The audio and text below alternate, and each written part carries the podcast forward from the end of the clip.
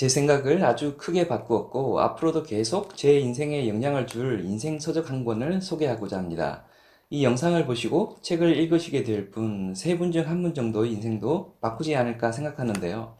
제가 바로 직전에 올려서 이틀 만에 3만 명이 보신 영상 당신이 모르는 당신의 등급 5년 후 당신의 사회적 위치를 결정합니다 라는 영상의 과학적 토대가 된 책이기도 합니다.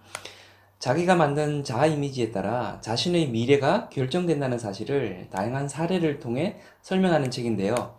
어떤 책인지, 왜 저의 인생 서적이 되었는지 말씀드리도록 하겠습니다. 안녕하세요. 커넥팅다 TV의 장프로입니다. 제가 소개해 드리려고 하는 책은 맥스웰 몰츠가 쓴 성공의 법칙이라는 책입니다. 어, 제목이나 표지가 아주 구닥다리인데요. 15년 전에 나온 책이라 절판된 줄 알았는데 검색해보니 2010년에 50주년 기념 특별 개정판이라는 이름으로 재출간되었다고 합니다. 지금이 2019년이니 최초 출간 후 59년이 지난 셈입니다. 출간된 지 오래되었다고 너무 옛날 이야기만 있는 거 아닌가 할 수도 있겠는데요. 그런 걱정은 안 하셔도 됩니다.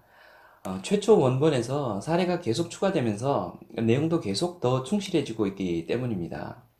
내용에 임팩트가 있고 자기 개발 서적 관련 업계에서 차지하는 비중이 엄청난데 그에 비해 상대적으로 잘 안 알려진 책이기도 합니다. 최초 출간 이후 현재까지 3천만 부 이상이 팔려서 데일 카네기와 함께 자기 개발의 양대 산맥으로 평가받고 있다고 합니다. 이 책을 쓴 사람은 특이하게도 성형외과 의사입니다. 외모에 문제가 있는 특히 얼굴 외형에 문제가 있는 사람들을 수술하는 성형외과 의사인데요. 수술 후 얼굴만 변하는 게 아니라 그 사람의 성격도 완전히 다른 사람처럼 변한다는 사실을 계속해서 경험하게 됩니다. 그래서 왜 그런 현상이 생기는지 연구를 하게 되는데요.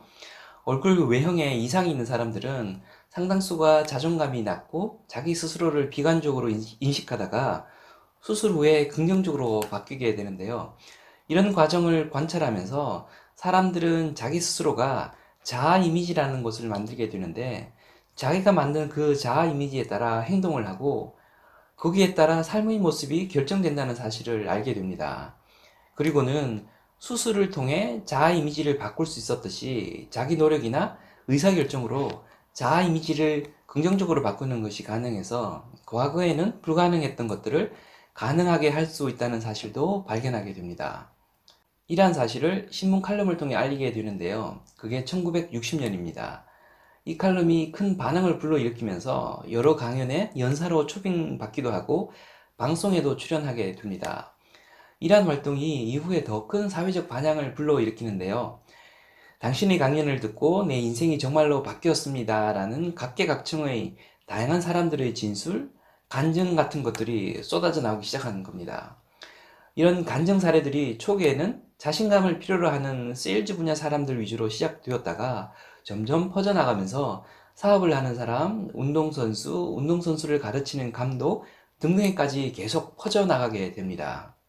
자아 이미지에 따라 자신의 미래가 바뀔 수 있다는 주장은 자신이 꿈꾸는 미래의 모습에 맞게 사람의 체질이나 태도도 변하게 된다는 주장으로 확장되고 더 나아가 운동선수가 실제 근육을 쓰지 않고 이미지 트레이닝을 하는 것만으로도 실제 운동 능력 향상으로 이어진다는 주장으로까지 확장되게 됩니다.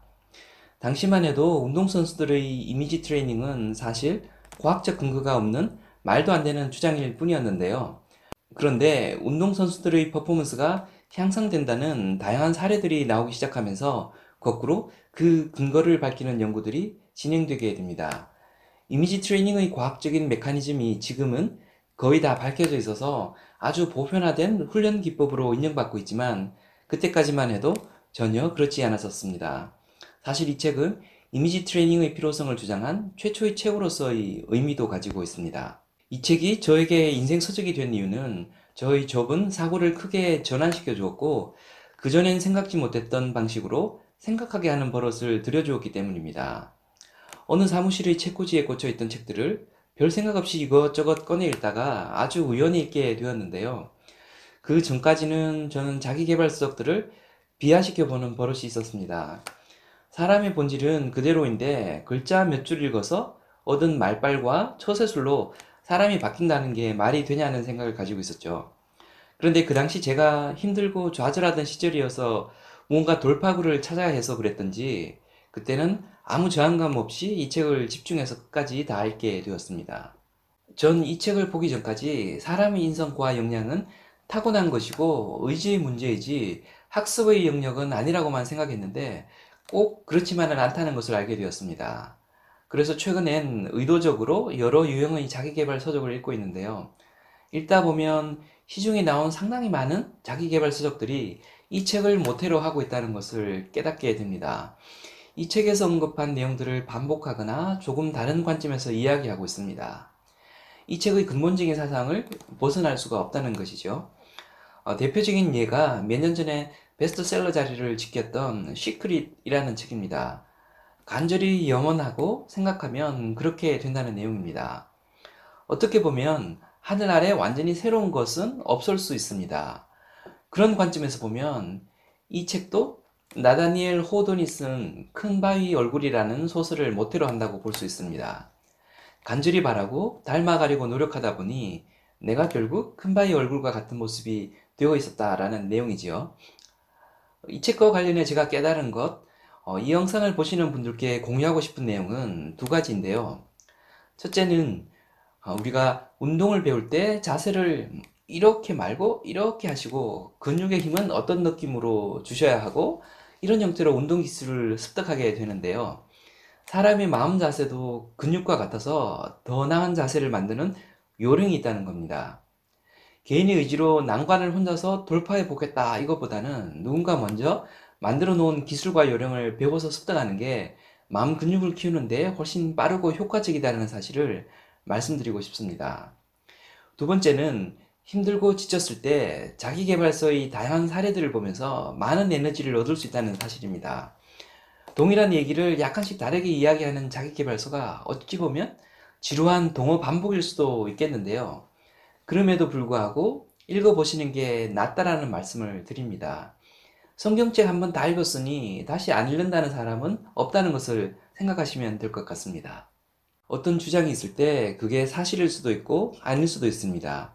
그걸 사실로 인정하고 받아들이는 사람은 그 주장을 부정하고 아무런 액션도 취하지 않는 사람에 비해 그 주장이 주는 장점을 내 것으로 만들 수 있는 기회의 문이 열립니다. 저는 자아 이미지가 미래를 바꾼다는 사실을 믿기로 의사결정한 사람이라고 할 수 있습니다. 제가 힘들고 좌절할 때 우울감에 아무런 의욕도 생기지 않을 때는 주문 외우듯이 빠르게 다음과 같은 생각을 합니다. 우선 5년 후 내가 희망하는 미래의 모습을 그립니다. 그리고 이어서 그걸 달성하기 위해 내가 지금 어떤 모습이어야 하는지를 생각합니다. 그리고 내가 지금 무엇을 해야 할지를 생각합니다. 이렇게 주문처럼 빠르게 반복하는 동작이나 생각을 심리학자나 운동선수들은 루틴이라고 부르는데요. 저는 이 루틴을 아주 빠르고 짧게 수행함으로써 우울감으로부터 벗어나려고 노력합니다. 목표를 달성하기 위해 집중력을 높이는 데에도 큰 도움이 됩니다. 이 책을 읽고 나서 드린 버릇입니다. 기회가 되신다면 이 책을 한번 읽어보시고 자아 이미지를 한번 긍정적으로 빌드업 해보시기 바랍니다. 지금까지 커넥트나 TV의 정프로였습니다. 감사합니다.